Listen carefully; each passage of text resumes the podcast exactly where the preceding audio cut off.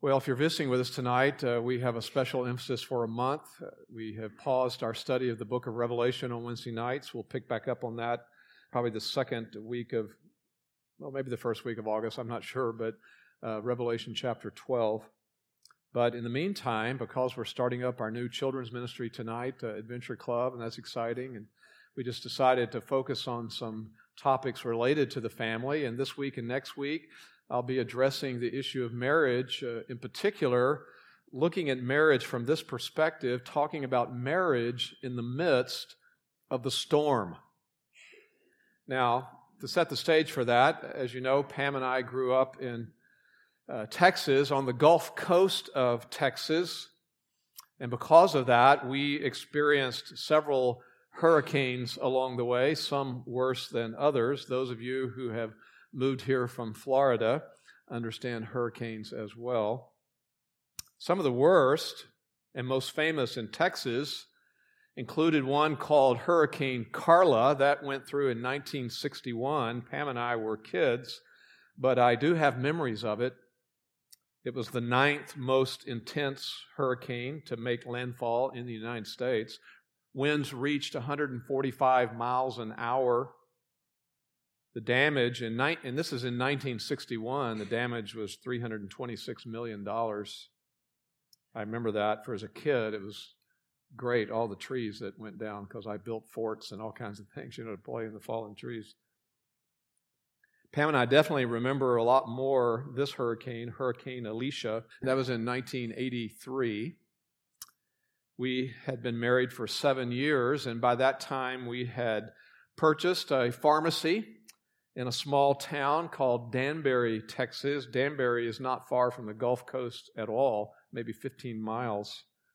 When it was apparent that Hurricane Alicia was coming right over Danbury, we boarded up all the store windows of the pharmacy and left it and headed into Houston, which was about an hour away, uh, to ride it out at her mom's house. Alicia only reached 115 miles per hour only. But it was quite a devastating storm for its size. It caused significant destruction in the greater Houston area. $3 billion in 1983, making it the costliest hurricane at the time.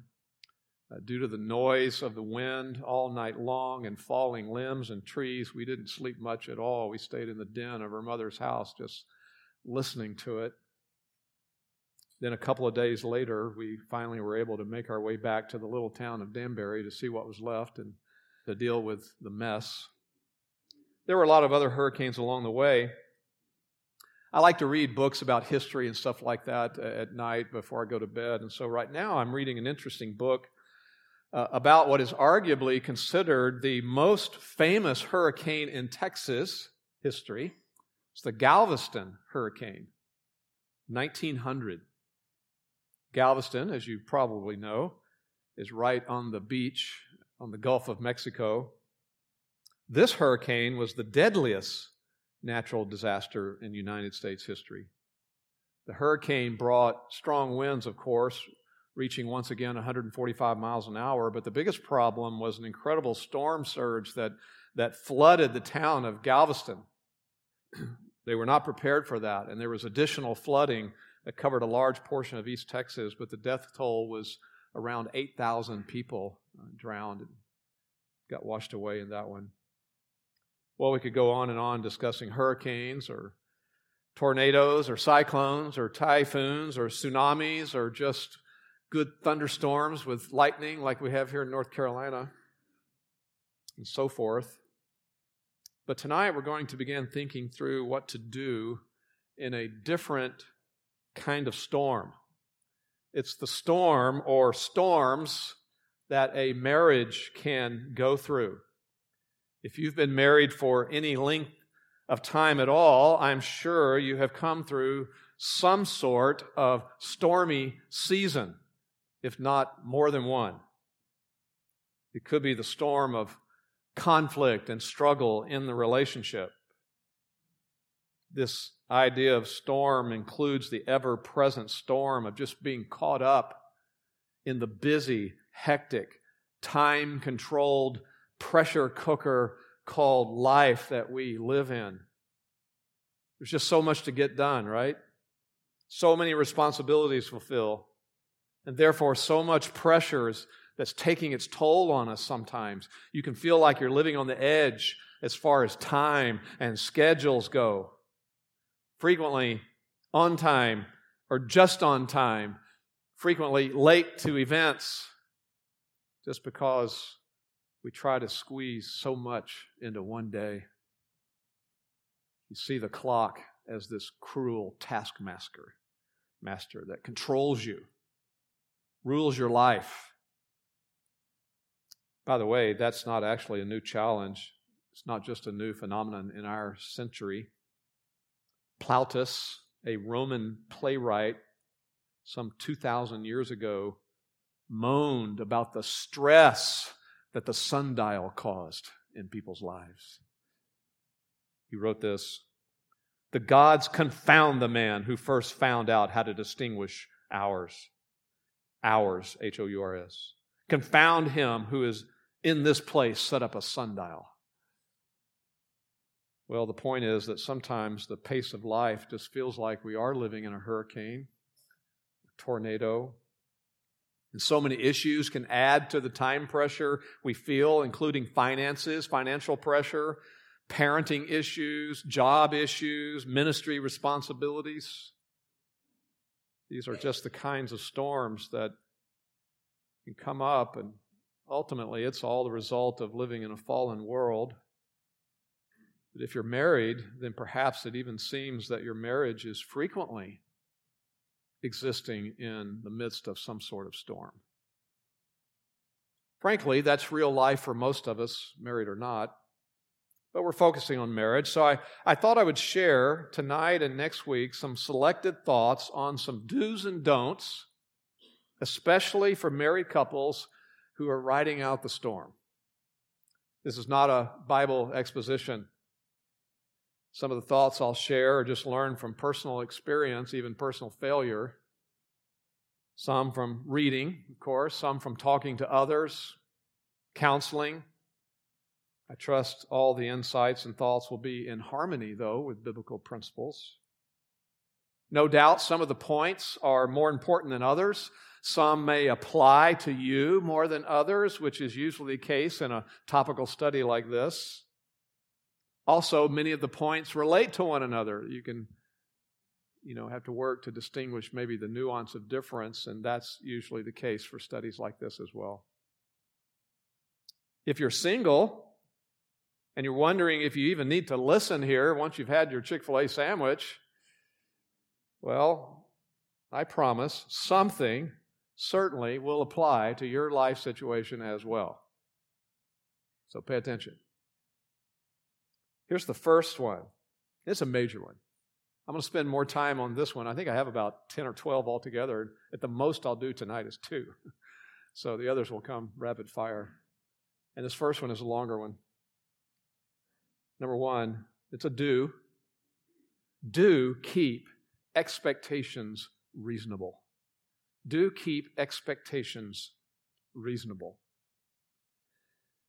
Again, in the midst of a storm, facing pressures in life, be careful about your expectations about how things ought to go, including your marriage, including your spouse, your children, your job, other people, the government. Believe me, the topic of expectations in life is a huge one for all of us. I'm referring to the expectations you have about life, about one another, about others, and so on. It's a major issue in counseling, perhaps in all counseling situations in one way or another. Why? Because this is what we are all prone to do. We easily and regularly create certain expectations about how life ought to turn out. And when it doesn't, we're left holding an empty bag, you could say, when our expectations don't materialize. Again, this could mean expectations about our jobs, our career, our house, our church, our money, our children, and certainly about our marriages, and more specifically tonight, just about our spouse. Now, to understand why expectations can be such a problem, I need to explain how I'm using that term, and especially how an expectation can be different from a desire. So I want to distinguish that. Now, full disclosure. Now, some of you are already recognizing this, perhaps. This is something I've shared along the way. I've taught this before. I've shared it in many one on one sort of discussions, taught it in a counseling training class, some form of it perhaps even here on a Wednesday evening several years ago. So bear with me if this is just review. But frankly, I'll be frank with you, even though that's not my name. I'm sorry, a little ridiculous humor. frankly, I need to hear this. I need to think I need to think through it again. I need to think through it frequently. So let's talk about, first of all, desires for a moment. Allowed desires and how they relate to how I'm using the term expectations tonight. And I have some slides to guide this part of the discussion. But before we look at those, and I'll hopefully click through them properly here with this uh, instrument, I want you to go ahead and turn to James 4, verses 1 to 3. James 4, verses 1 to 3.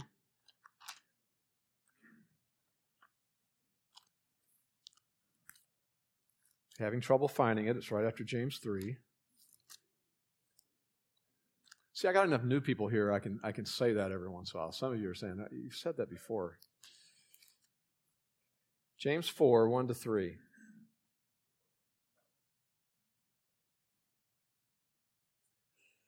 It's on the screen as well. What is the source of quarrels and conflicts among you?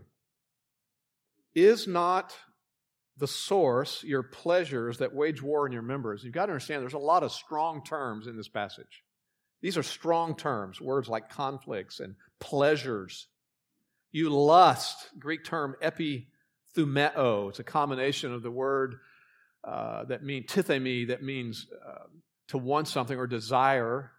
Um, got a prefix on the front of it, epi, an epi desire, strong desire, you lust and you do not have, so you commit murder, meaning some people do.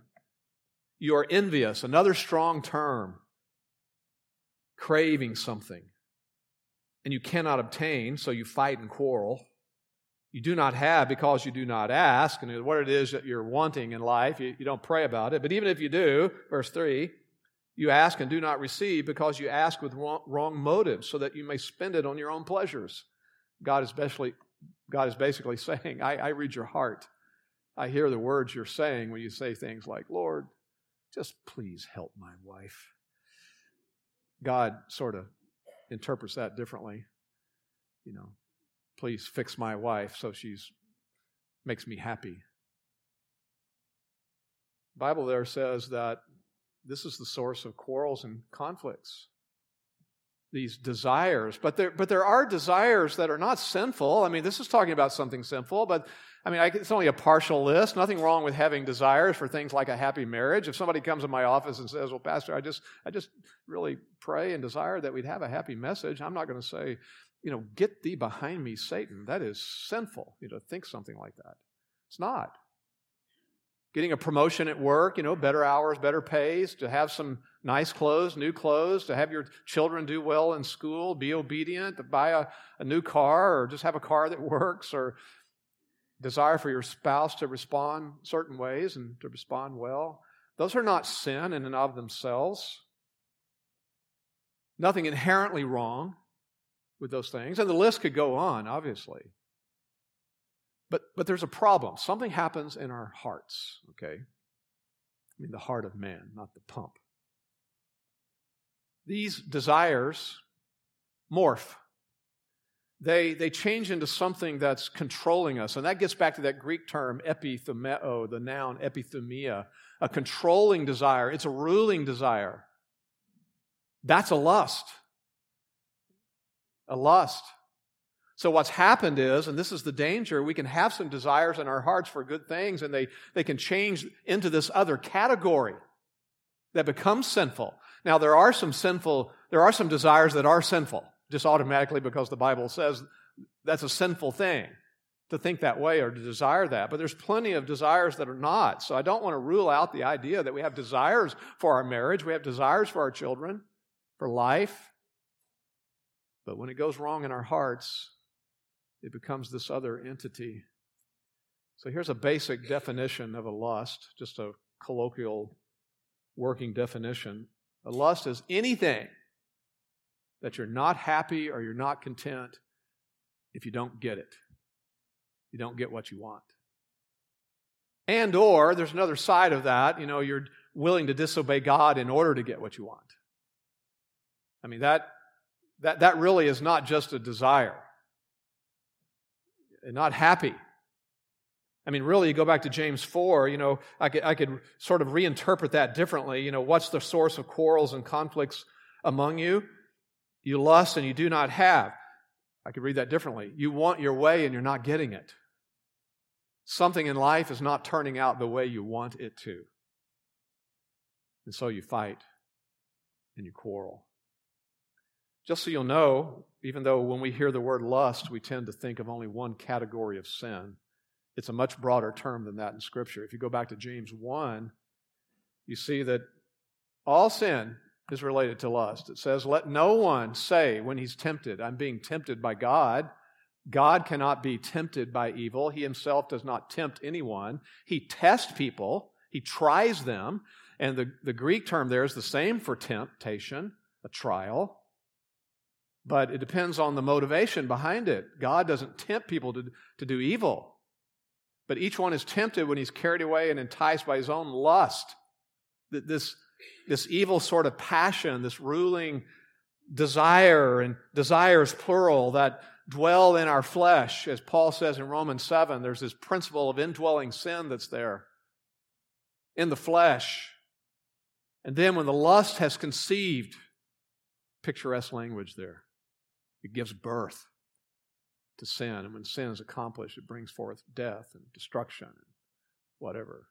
So it's a broad term epithumia, lust. So we have to understand there's a difference there in our hearts. So the question is how do you know what's in your heart is an allowed desire? It's okay to desire that. And how do you know if it's a lust? Well, I'm glad you asked. Here's the answer it's how you respond when you don't get what you want. It's how you respond when you don't get your way. That, in a nutshell, is the distinguishing issue. Now, just to flesh that out a little bit more, on one side there, let's just talk about a desire. What happens when you don't get your desire? If that's what it is, an allowed desire. And, and we don't have desires. Okay? And we, we don't, we, we have many of desires. That's okay. We don't always get them. Sometimes we do. They don't always work out. Well, if it is a desire, we're still content, you see. Why? Because we trust the Lord. We know that what He does is wise and good and just always, whether we understand all the particulars or not. So even though I, I, I, I, did pray for this issue, or I do desire this about my spouse or my children or my job or whatever. It's not happening. Still content. You know, the Bible does say in Philippians 4 that we're to be content in all things, all situations. Paul said that. Remember that pendulum sort of approach he, he, he articulated in Philippians 4, where he says, You know, I, have had life working out the way I wanted to and just the way I expected and desired. And then sometimes life doesn't work out the way I wanted to. I've had good times, bad times, easy times, hard times. I've learned to be content in all circumstances. We trust the Lord. But sometimes we do get our desires. What we pray for works out. What we desire, what, what happens then? Well, we understand where it comes from. We acknowledge that God is the source of that, the source of the blessing. We're grateful, we're thankful for that car or the house or the job or the new baby, whatever it might be, and you know, money. There's something else that goes with that, though, that we know that if it was ever the Lord's will, that that end, we're okay with that. We're willing to give it up. if that's the Lord's will. Well, there's another side to that, but before we go to it, let me just put it in mathematical terms. Remember the greater, greater than sign in math? It's a formula. The reality of it is the desire for God is greater than your desire for that thing, whatever it was you're wanting. But on the other side, if it's a lust in your heart and you don't get what you want, you're not content, grumbling, complaining, and you're willing to disobey God in order to force something to happen, to get your way, to get what you want. And God, by His grace and the world we live in, people get their lust fulfilled sometimes too. That thing, we serve it instead of God. It rules us, it controls us. So, in reality, mathematically, the desire for the thing was greater than the desire for God. So, you could apply that to the responses on either side of that little list we put up there earlier about happy marriage or material possessions or whatever it is in life that you want to happen to work out a certain way. Now, how does expectations fit in?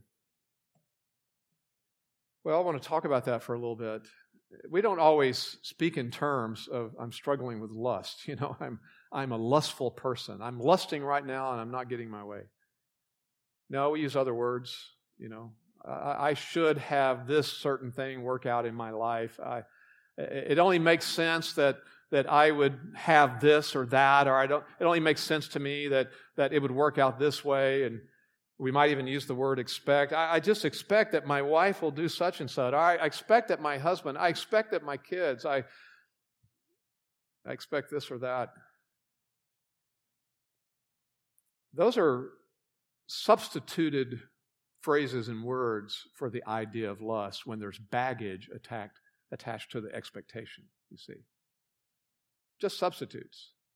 If we focus on these expectations, we're we're setting ourselves up for major disappointment. And I, and I want to allow for normal human disappointment, okay? Don't get me wrong here.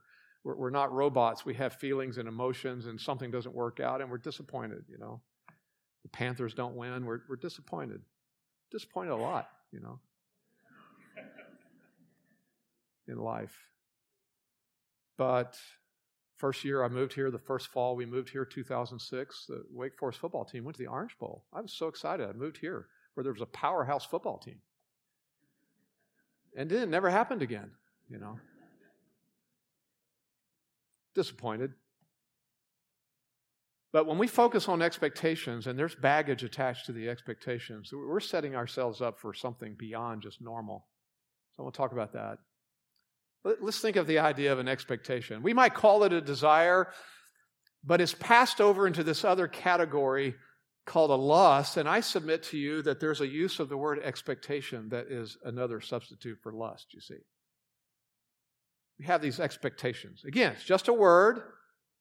I'm not saying if you have a conversation with your wife on the phone and you know, she says, I what time are you going to be home? And you say, oh, I expect to be home at five. You know, she doesn't have to confront you about your sin for using that word expect. It's just a word. But sometimes there's the baggage attached. We might try to convince ourselves it's just a desire, but how do we respond when it doesn't happen, you see? Let's talk about that. Here's what we do there's kind of a dynamic that happens. We compare this expectation we have in some, some category expectation about our marriage, expectation about our wife, our husband we compare it to something else called reality. Okay? This is what I expected of my spouse. This is the way my spouse really is. This is what I expected about my career move. This is the way it really is. This is what I expected about the university when I went to pursue this, this certain degree, and this is the way it really is. This is what I thought this Wednesday night session would be about, and here's what it really is. Okay, so you can apply it to anything at all. So the problem is we get our eyes focused on this thing called our expectations, and we start comparing it to what we expected reality, and there's a gap. Big gap sometimes. And depending on the issue, if it's an important enough issue, like marriage, like career, like children, like church, then the result of that dynamic in our heart can yield these symptoms. These are not really the issues in people's lives, they're the symptoms. They're the red light on the dashboard of your heart that lets you know something else is going on. Depression, anger, bitterness, frustration, just so irritated. Conflict, struggles, discouragement. Again, allow for some normal human disappointment. This is beyond all that. And that is the sad fruit of unmet expectations in life. The problem is really lust. We can call it something else, but this is the problem. What's the source of quarrels and conflicts among you? This issue. Again, I've heard others say this one time on a talk show, you know, even secular people understand this that you're setting yourself up for major major failure and disappointment and discouragement when you allow expectations to control you. That's why I'm talking about this so long tonight. This is such a big issue, especially in marriage. I'm just applying it to that specifically, but it applies to everything in your life. In the midst of a storm, especially, be careful about expectations because that's the problem. We focus on them and we compare reality to our expectations. And the wider the gap, the greater associated the symptoms, associated symptoms are. In a nutshell, what is God's solution? Well, this is just a cut to the cut to the chase answer. There's a lot we could say about all that's on that slide there about well, it's repentance, you know. But you have to recognize it. You have to acknowledge what's going on. I mean, if you don't recognize it, if you're trying to explain it away and you know blame shift and minimize and rationalize, those are the three approaches that sinful man has used from the beginning of time to deal with their failure against God's moral law and what it means to live a holy life and to live righteously and to be like Christ. We blame shift. Well, I wouldn't be this way if my spouse wouldn't, you know. We rationalize it. You know, a lot going on right now. I just didn't get a lot of sleep last night. We minimize it. Uh, it's just, it's just I, I just got a little, little loud with my spouse. That was all.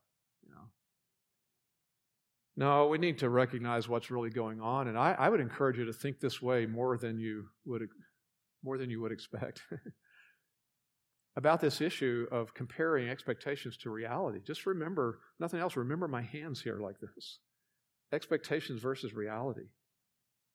But what what what did you really expect? What's really happening instead? But recognize the dynamic. Be open to the possibility that some desire has crossed over into that other category called lust. And confess that. The word homologeo, say the same thing God says about it. Don't minimize it, confess it. And so the answer is twofold. I mean, as our thinking changes about it, our remind, minds are renewed by Scripture. We put off and we put on. We put off the wrong thinking and behavior, and we put on the right thinking and behavior in its place as a habit and we become someone different than we were. You may have to do this many times. So let me just talk about, for a moment, maybe the new thinking to put on. So again, let's go back to that idea that there are these expectations, and yet there's something called reality, and it's different. So when we focus on our expectations, we, we can end up being frustrated and irritated and discouraged and bitter and angry. So I'm going to suggest it starts here, focusing on something else besides your expectations. Focus on this what I really deserve. Okay. Stop for a moment and think about okay, this is what I expected, but what do I really deserve in life? Well, think long term as you answer that question. You know, I deserve God's judgment. I deserve to go to hell. I deserve eternal condemnation. I deserve God's wrath poured out me. When it comes to living life in this world, I, I deserve none of my desires ever being fulfilled. I don't deserve any of my plans ever working out. I don't deserve anything like that. So, in reality, if ever one of my desires has worked out, if your spouse has, has ever been the person that you expected and desired, you've gotten more than you deserved at the hand of a gracious God. If any of your plans have materialized. So, that's a new focus, you see, a new way of thinking. Instead of then all that other fruit being produced in your heart, like discouragement, irritation, and frustration, and so forth, something else results in your heart, a different fruit Gratitude. Just so grateful. That's the result when you began to live your life understanding what you really deserve in this world and in life. I'm just so grateful that anything good has happened. I, am so grateful for any blessing from the Lord's hand. Just so grateful to be married, to have a spouse. Yeah, but you don't understand. My husband always leaves his wet towels on the floor of the bathroom. When the husband hears that, he says, Well, not always. I remember in 1998, I remember that one time, I distinctly remember picking up those towels. See what she does, Pastor? She's exaggerating. This happens all the time. She's like this. that wife has to make it very practical and understand that she doesn't really even deserve to have a husband. She doesn't even deserve to have towels. She doesn't deserve to have a bathroom floor for them to be left on. There are people in some places in this world that would give anything to have bathroom floor, some towels. I believe in making things very, very specific and practical like that, you see. Let's apply it to marriage then. What happens then in the relationship? Well, sometimes when you're going through the storm, especially, husbands and wives can kind of form their battle camps. And they've got their battle tent there and their battle flags flying and and on one side you maybe have the husband and his concern is just for his own way, is focused on his way, his feelings, his needs, his rights, his expectations, his plans, but perhaps she's on the other side. Same thing, concerned for her own way. She wants her way. She's just caught up in her feelings, her needs, her rights. I have a right that my husband loves me the way Christ loves the church. No, you don't have a right to that. God has a right there. He demands something. You can't. Expectations, plans, etc. So there they are trying to navigate this storm together, fighting and quarreling and bickering and the problem is there's somebody else involved. The omniscient, omnipresent God. And 1 Peter 5 5 says something very interesting. God, God says there, I give grace to the humble, but I'm opposed to the proud. At the end of the day, it's two proud people. See, this is an age old problem, it goes back a long ways. Pride's involved when there are these lusts there and these evil desires are existing, or even just good desires that morphed into something lustful.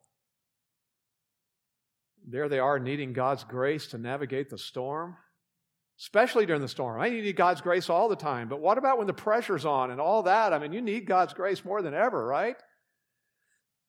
God says, well, I'm opposed to proud people.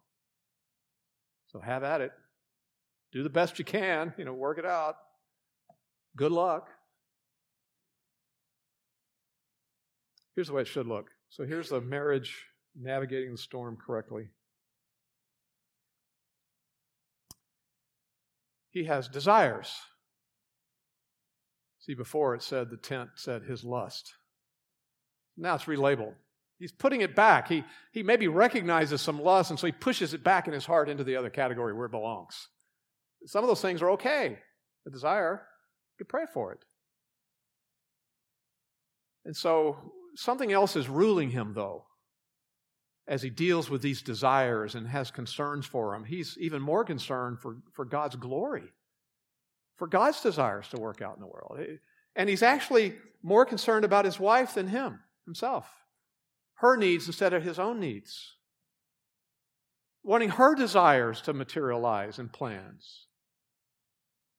You know, when a marriage is hitting on all eight c- cylinders here, you know, he's humble.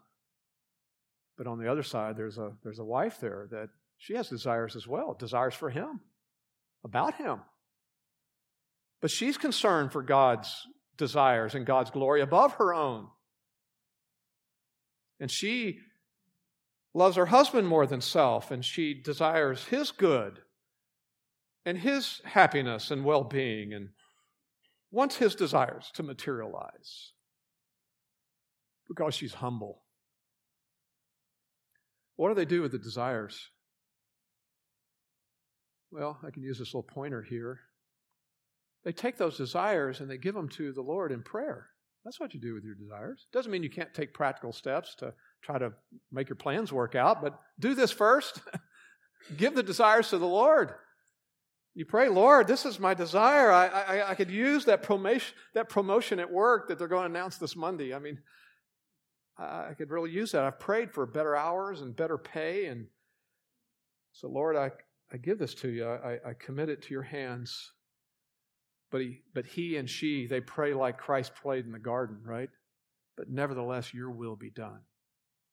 God, if it's your wills for these desires to work out, then that's what I want. And you work them out in your timing, in your way, if at all, Lord. I trust you. God sees the humility there, and this is an arrow pointing back in case it doesn't look like it. What's coming back is grace. God gives grace to the humble. Sometimes it's the humility, the grace, excuse me, the grace that you need to realize that this is a desire you've had for a long time, years, something you've prayed about for years. You need grace to be able to trust the Lord that long in that, you see, persevere. It may never materialize. You need grace even if your desires do materialize, you know, grace to be the right attitude about it and to be grateful and so forth. You don't have them meeting in the middle on the war, the battlefield to fight and quarrel. You find them not perfect, but you find them doing the C word, you know, communicating that word. You find them trying to serve one another out of humility because they love God more than they love anything else. So that's enough of that. You can turn that off if you want, but just to wrap that up, summarize it, the term expectations can end up just being a cultural substitute for the biblical term lust. It can be a synonym. And as I said at the beginning, there's a reason for bringing this all up in a discussion of marriage. Some set high expectations for marriage. Not just marriage, but life. High expectations for life and high expectations about ministry. High expectations for their wife, their husband, high expectations concerning their children, with no allowances for living in a fallen world where there's going to be storms and pressures. And then life doesn't turn out to be what they expected, or their spouse doesn't turn out to be what they expected, which means they're left with that frustration and irritation and anger and bitterness and disappointment. And this is a dynamic that can happen anytime, anytime at all, in the best days, but a life storm just magnifies the possibility of this dynamic. You're on edge. It can happen even more easily more easily frustrated and irritated. The fact is, differing expectations can bring conflict, but no one wants to get rid of their expectations and throw them out. We want our rights, we, we want our own agendas. So, of all times to practice controlling your expectations, it's when the pressure is on, when the winds are howling. Seek to be patient with one another. Seek to be understanding more than ever. Seek to be, and I, am going to say this, and I, I hope it's not misinterpreted, but put the best spin on this you can, but seek to be content with reasonable levels of performance from other people. Okay. Your spouse, children, boss. When the situation is out of the ordinary, It's a storm time. Be content with reasonable levels of performance. And you know what? Even constantly be getting prepared for storms to come. That's a major element, by the way, in dealing with hurricanes. That's the difference between hurricanes and, and earthquakes. You know, I've lived through hurricanes in the Gulf Coast and earthquakes in California. You don't get any warning about those. You know, you, you, you prepare in general, and then you sit and wait. It can happen any moment. And then you forget about it, and then it happens. Start hearing the windows start to shake a little bit, and the light chandelier over the dining room table starts to swing a little bit, and you go, oh boy, here it comes. But the hurricane, man, you hear it, you know, when it forms out in the Atlantic somewhere, you know, and they monitor it, and you track it. And so you can get prepared, you can board up the windows on your pharmacy and things like that. That's a major element in dealing with hurricanes. Well, in marriage, it helps a lot too. Maybe I can say it this way if you're going to have an expectation, then have this one. Expect storms to come. There's a good expectation. Expect storms to come. Then you won't be surprised, so surprised, you won't be so shocked when a whirlwind lands in your life, a, a cyclone kind of comes in with for no apparent reason, and it might be an injury you weren't expecting, or an illness, or an economic downturn in the market, just hypothetically. A broken water main, hypothetically or home air conditioner going out, hypothetically, or a car problem. And then the resulting shrinking of your paycheck because of all those things. I mean, that's real life. So don't panic. Prepare for that. The hurricane's coming. In fact, every sermon, every time there's a reading of Scripture and there's prayer, every time in your own life and you're reading Scripture and studying and praying, every time, sermon you hear here, see it as an opportunity to prepare you, to equip you for whatever life brings your way. And then when the storm hits, yes, work hard at being patient with one another and work very hard at being gracious with your words and responses, and that leads quickly to number two. That was all number one. This one's a don't.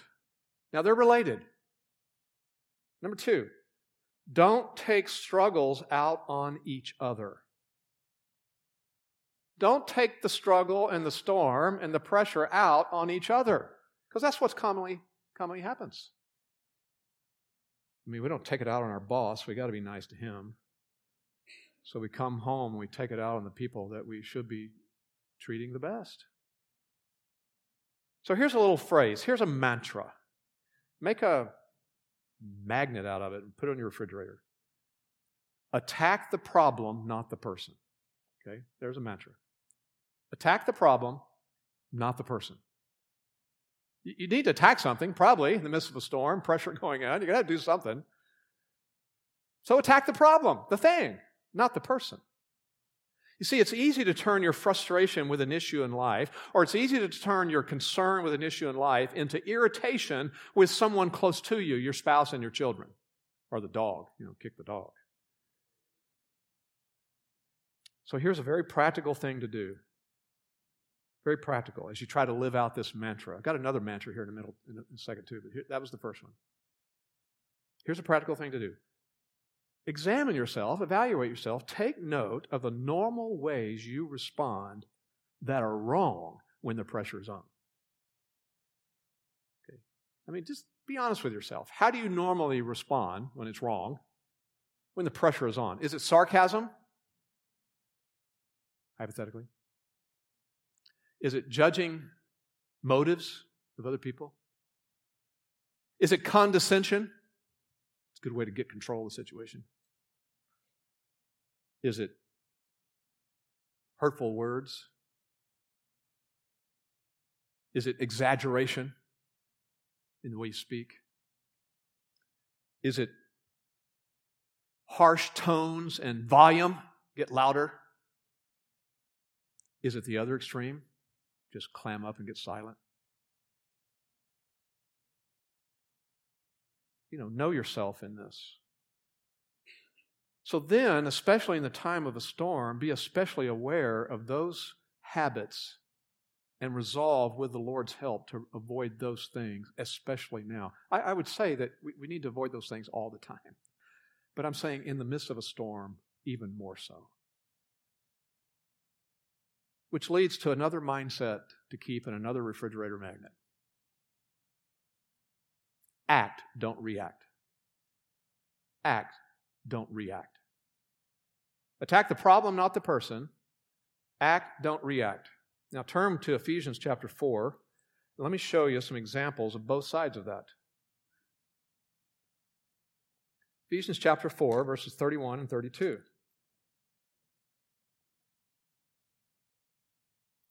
It says,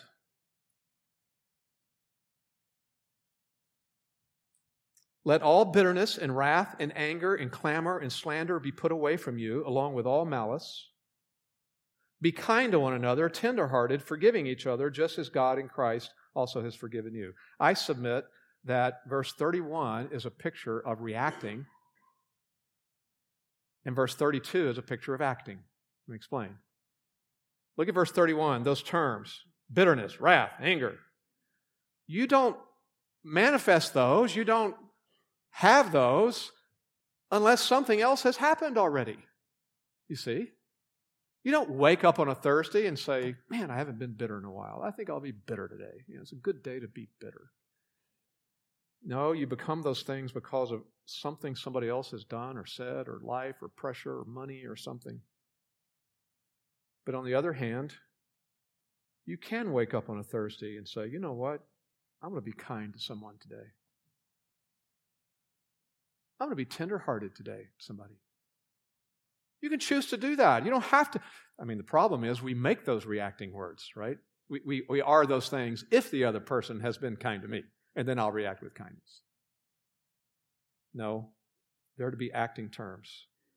And getting this backwards, reacting instead of acting, is something to be on guard against all the time, but it is a particular challenge during a life storm when the pressure is on to react to one another?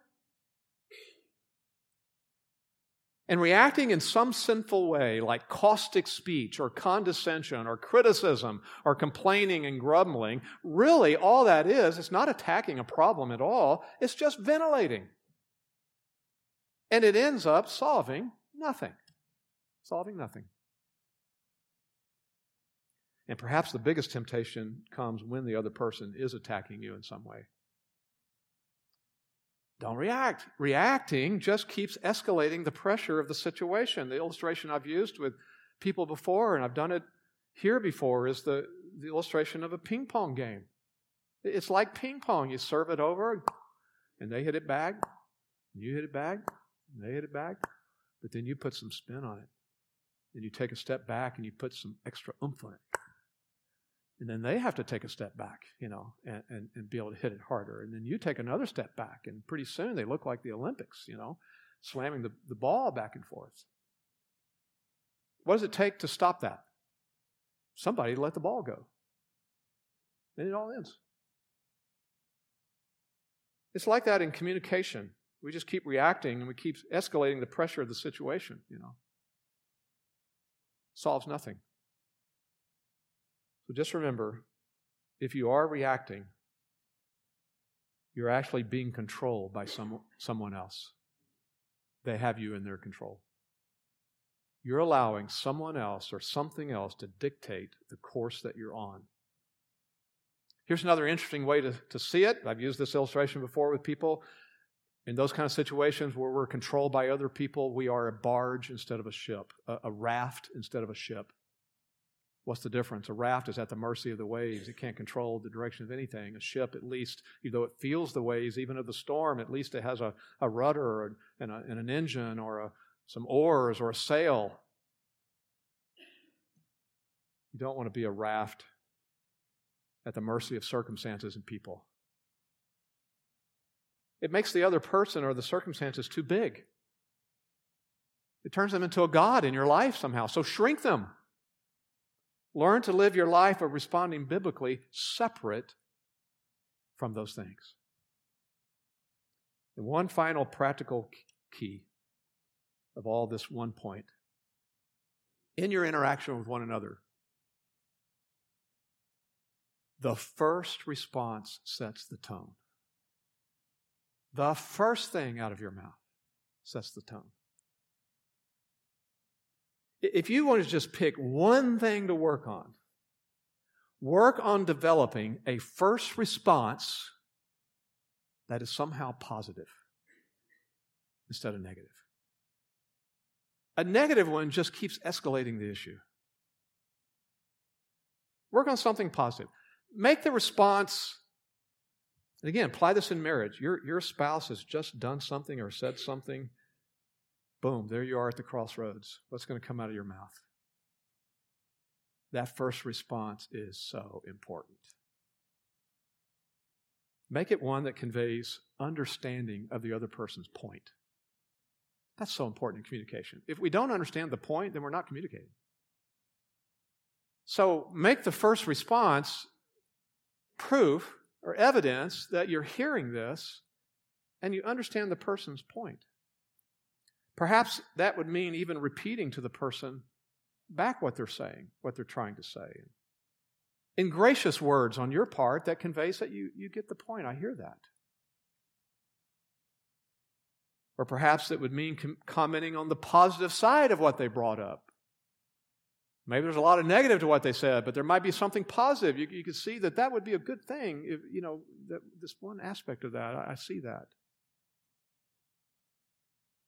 You could even say that this good first response is the first step if you're following the sandwich principle. The sandwich principle, I've shared that with some of you before. The sandwich principle of communication is that idea of two slices of bread with some crispy fried chicken in the middle. Okay? That's a sandwich. If you respond positively with that first statement, and then graciously add your concern, graciously add your disagreement or opposing opinion, opinion or different desire. Then what you started with is, is the bread of the positive statement, and then you set the ground and have the ability to graciously articulate maybe how you see it differently. But then you end with the other slice of bread. You go back to end with a, another positive statement of understanding a positive statement of encouragement or support for that person, love, even maybe a, a compliment to them about something. You should speak that way to everybody, your boss. This good first response guideline and the sandwich principle are helpful guidelines all the time, but especially during a storm. You see. So work on it all the time. And then it'll be more of a habit a default setting when the pressure is on, you've built a habit of trying to respond graciously the first words out of your mouth to somebody. Well, those are the only two I have time to cover tonight. Perhaps the main point of what I've said in this session is simply this Be ready for the storm, be ready for times of pressure, be on guard against sinful responses.